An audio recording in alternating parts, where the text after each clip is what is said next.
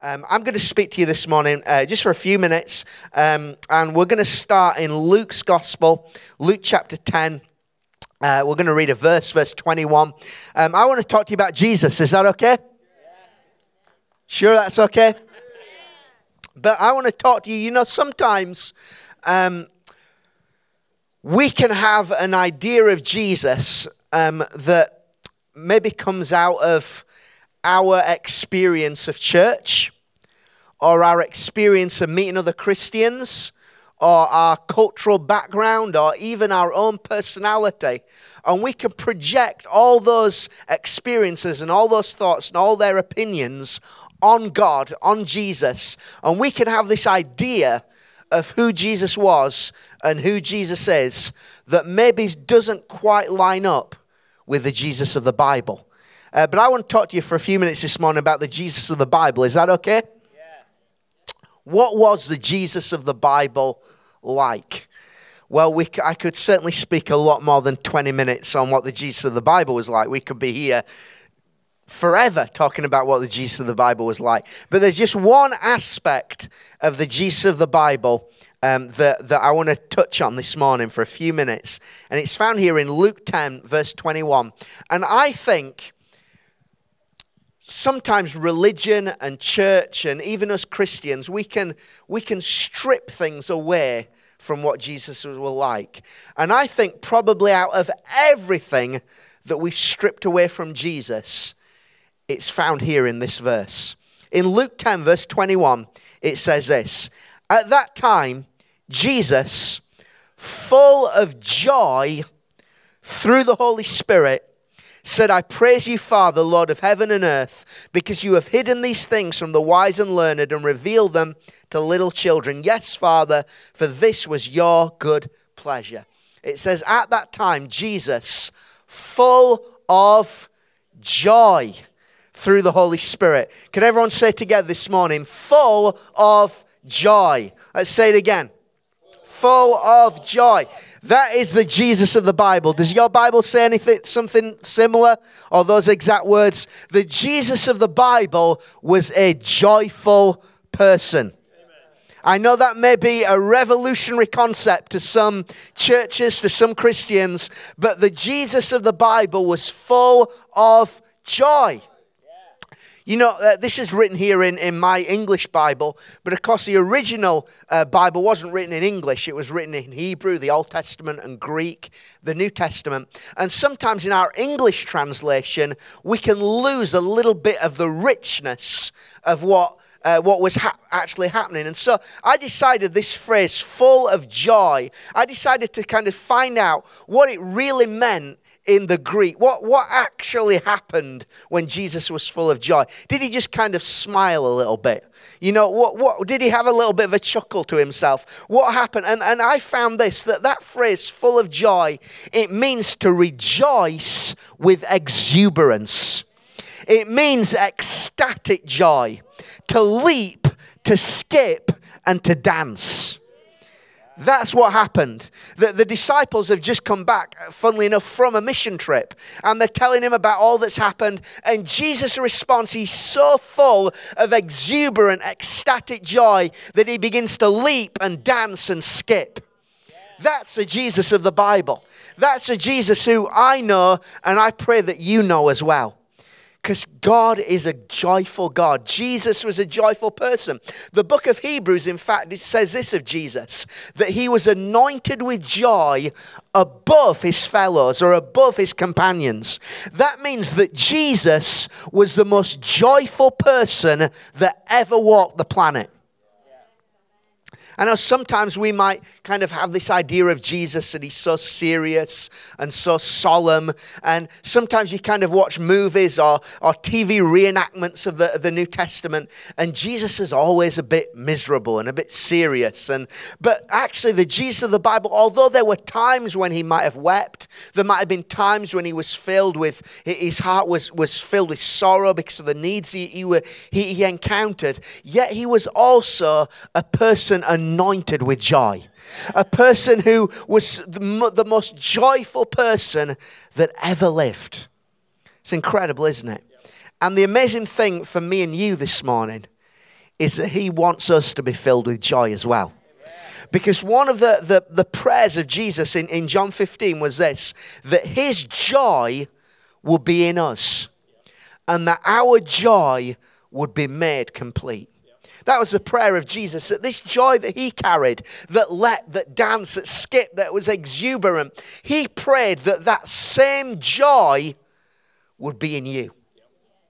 Amen? So if we're not walking in the fullness of God's joy this morning, God's got something for us. You know, yesterday, myself and, and Laura, we went to a wedding um, to a, couple who uh, who were part of um, the ministry school that I ran at, at my old church in, in, Barnsley. They got married. They started dating the final week of their of their time in the ministry school, and two years later they got married. And who knows that weddings are joyful occasions. They're full of dancing and laughter and music and drinking. In fact, can I confess this morning just how, how crazy, how wild I was yesterday? I had three glasses, one after the other, of Schloer. That, that's, how, that's how crazy it went yesterday. But who knows? You never, you never go, hopefully, you've never been to a miserable wedding.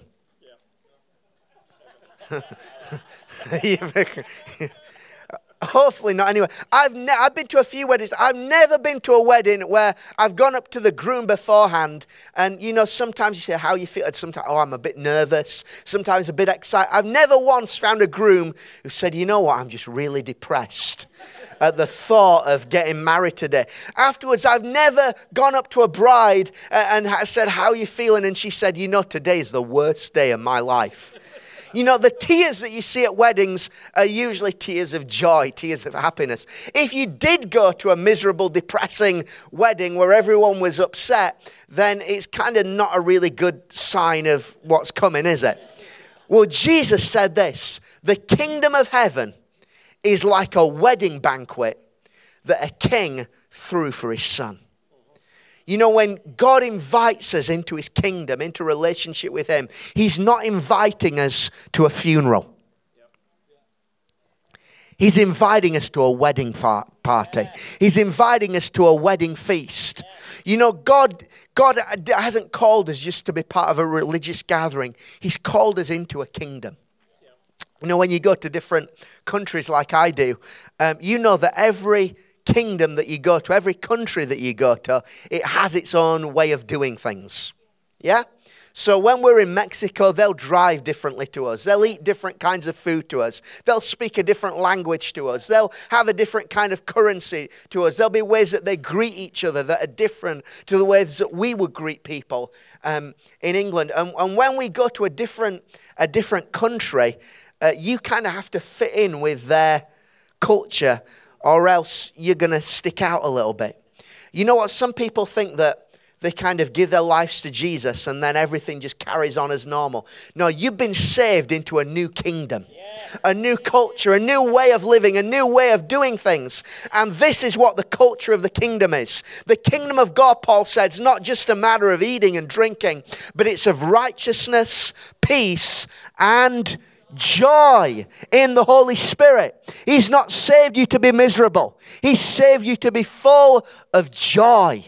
Full of the joy of the Holy Spirit. Peter speaks about a joy unspeakable and full of glory. That is a kind of joy that God wants you to have in your life. It's more than just happiness. You meet some people who don't know God and they say, Well, my life's happy. Friends, let me tell you, the joy of God is much deeper, much richer, much more lasting, much more permanent than just being happy. It's a deep rooted, a secure, overflowing, exuberant, ecstatic joy that no matter what we go through in life, His joy is there. Let me tell you, friends, it's the joy of the Lord that is a thing that will sustain us. Because who knows that sometimes life's tough? Let's be real, let's be honest. Sometimes our own lives are tough. We go through bad situations. We go through, uh, you know, there can be stresses on our finances, stresses in our relationships. We go through times of sickness and bereavement and sorrow. We can be struggling at work. We can be struggling with all kinds of things. We turn on the news and it's just one disaster after another. And let me tell you, friends, if you try and live life without the joy of God, you're going to go under. But this is what it says in the Old Testament. Nehemiah said, The joy of the Lord is your strength. That means that when we have the joy of God in us, we can live a life that's strong, that's powerful, that's overcoming, that no matter what this world throws at us, we can have a joy. Jesus said that no one will be able to steal your joy. Sickness can't steal your joy. Losing your job can't steal your joy. Bereavement, sorrow, pain, heartache, they can't steal your joy. Nothing can steal your joy because your joy is Jesus. And He said, I will be with you always, even to the ends of the earth. The joy of the Lord brings healing. Proverbs said, A cheerful heart is good medicine. Who knows that we live in a world that's broken? We live among people that are broken. All of us, in some way, need healing. Some of us here, we may be sick in our bodies and we need healing. Some of us here, emotionally, we need healing. Some of us, we've got areas of brokenness and we need restoration. Well, the Bible says that it's a cheerful heart that's good medicine that when we experience God's joy, it has a healing effect in our lives. I remember a lady um, that I used to go to church with many years ago in our old church, and she went through a, a real sad situation where, her, where her husband, who she'd been married to for a long time, he died. And she went through that whole process of bereavement, but it hit her really, really hard. And for a couple of years, she hardly ever came to church. When she did come, she'd kind of come in late. She'd leave early. She didn't want to speak to anyone. She was just really suffering under a real terrible depression. And after about a couple of years, one evening, she came to church to a prayer meeting. And I was leading this particular prayer meeting. I just felt prompted by God just to go and pray with her. So I stood next to her and, and I just said these words over. I said, God says that weeping may endure for a night, but joy comes in the morning. Yeah. And your morning has come. And as I said it, she smiled, and I've not seen her smile for about two years. Um, so I just prayed, Holy Spirit, fill her with your joy.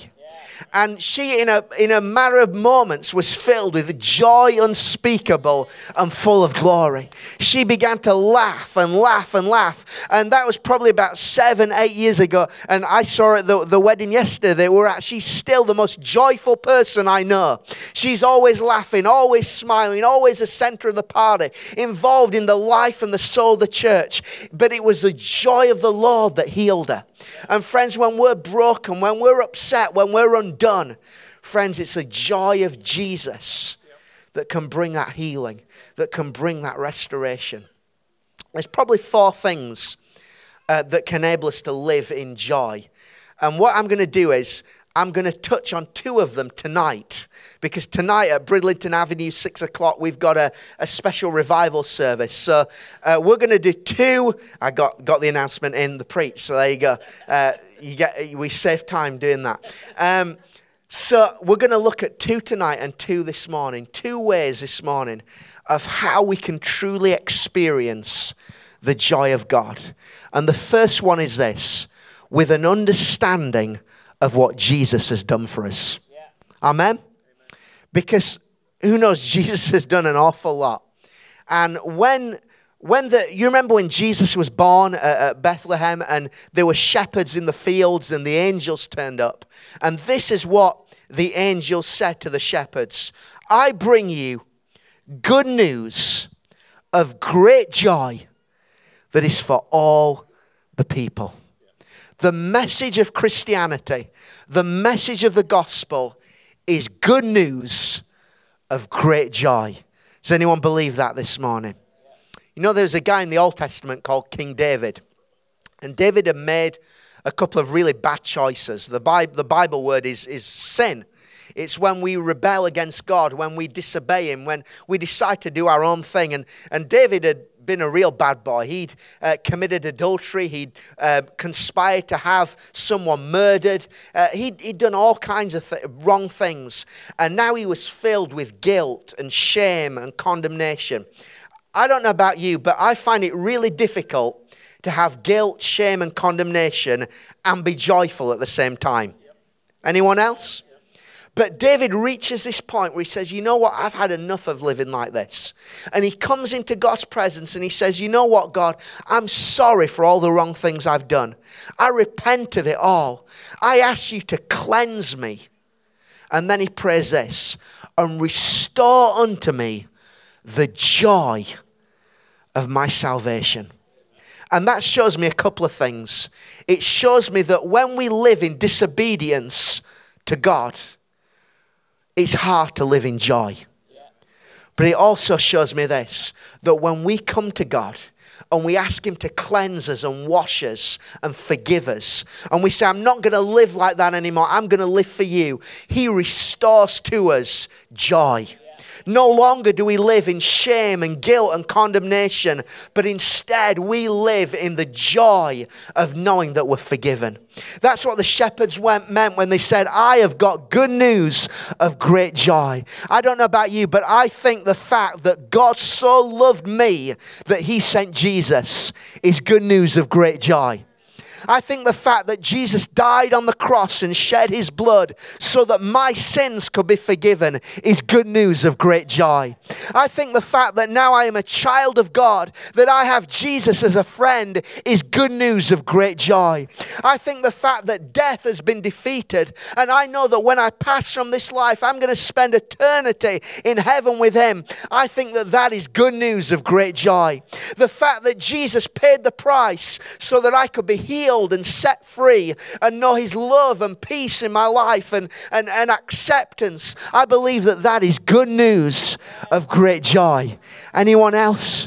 The, the Bible put it like this that his anger lasts for a moment, but his favor lasts for a lifetime. That he has turned my mourning into dancing, that He's removed my sackcloth and He's clothed me with joy. That's what it means to be a Christian. The moment we give our lives to Jesus, we pass from death into life, from darkness into light. That, that God's judgment is lifted and we enter into God's favor. And we can know the joy of knowing that we're saved, knowing that we're forgiven, know that we're going to heaven, knowing that we belong to Him. Isn't that wonderful? The, the Bible describes God as a joyful God. The Bible even says that He rejoices over you with singing. That God, right now, when He looks at your life, He's not angry with you. He's not out to get you. He's not out to punish you. He's not out to, he's not going to whack you over the head with a big stick. But instead, God rejoices over you. He sings over you. He dances over you. That is the joy of God that He feels for you. And He wants you to experience in knowing Him. There's a story in the Bible that Jesus tells us of a son who leaves his father's house and he goes into the world and again makes all kinds of bad choices and, and makes wrong decisions. But then he comes to that realization that the only thing that can satisfy, the only thing that can bring joy is being back in his father's house and he makes that decision to, to go back to the father's house. And, and when he comes to his father, his father's not there with a clip round the ear. His father's not there with a I told you so. But instead, he wraps his arms around him and he says, We're going to have a party. We're going to have a feast. We're going to celebrate. And when the oldest son comes to the house, there's this telling line. It says that he heard the sound of music and dancing coming from within the house. You see, friends, we're in Abba's house this morning. We're in the Father's house. You've not just come to Cineworld this morning. You've not just come to Revive Church. We've come to the house of God. And there is a unique sound in Father's house. And it's a sound of celebration. It's a sound of joy. That's how you know that God's in the house. Because there's a joyful sound. And friends, you may be here this morning. You may have gone and done your own thing. You may not know God. You may once have walked with Him, but, but you've turned your back on Him. Let me tell you, friends, Father is here this morning with his arms wide open, ready to hug you, ready to embrace you. And he's saying, Come on, I want to party this morning with you. I want to rejoice with you because you are coming home. You once were lost, but now you're found. You once were dead, but now you're alive. I want you to know and experience the joy of belonging to me. I once heard this, uh, this great story, and I just want to read it to you. It's only, it's only a real brief story. It's from a, a man of God um, who some of you may have known, uh, heard of. He was called Richard Wurmbrand. And he was a pastor in Romania in the 1940s when uh, a lot of Eastern Europe was under the control of communism. And so Christianity was outlawed. And he spent a lot of time in prison because of his faith in God. Uh, and he writes this incredible story. He says, When I was still living behind the Iron Curtain, I, I had met a Russian captain. He loved God, he longed after God, but he had never seen a Bible. He had never attended religious services. He had no religious education, but he loved God without the slightest knowledge of him. I read to him the Sermon on the Mount and the parables of Jesus. After hearing them, he danced around the room in rapturous joy, proclaiming, What a wonderful beauty! How could I live without knowing this Christ? It was the first time I saw someone jubilating in Christ. Then I made a mistake. I read to him the passion and the crucifixion of Christ without having prepared him for, for this.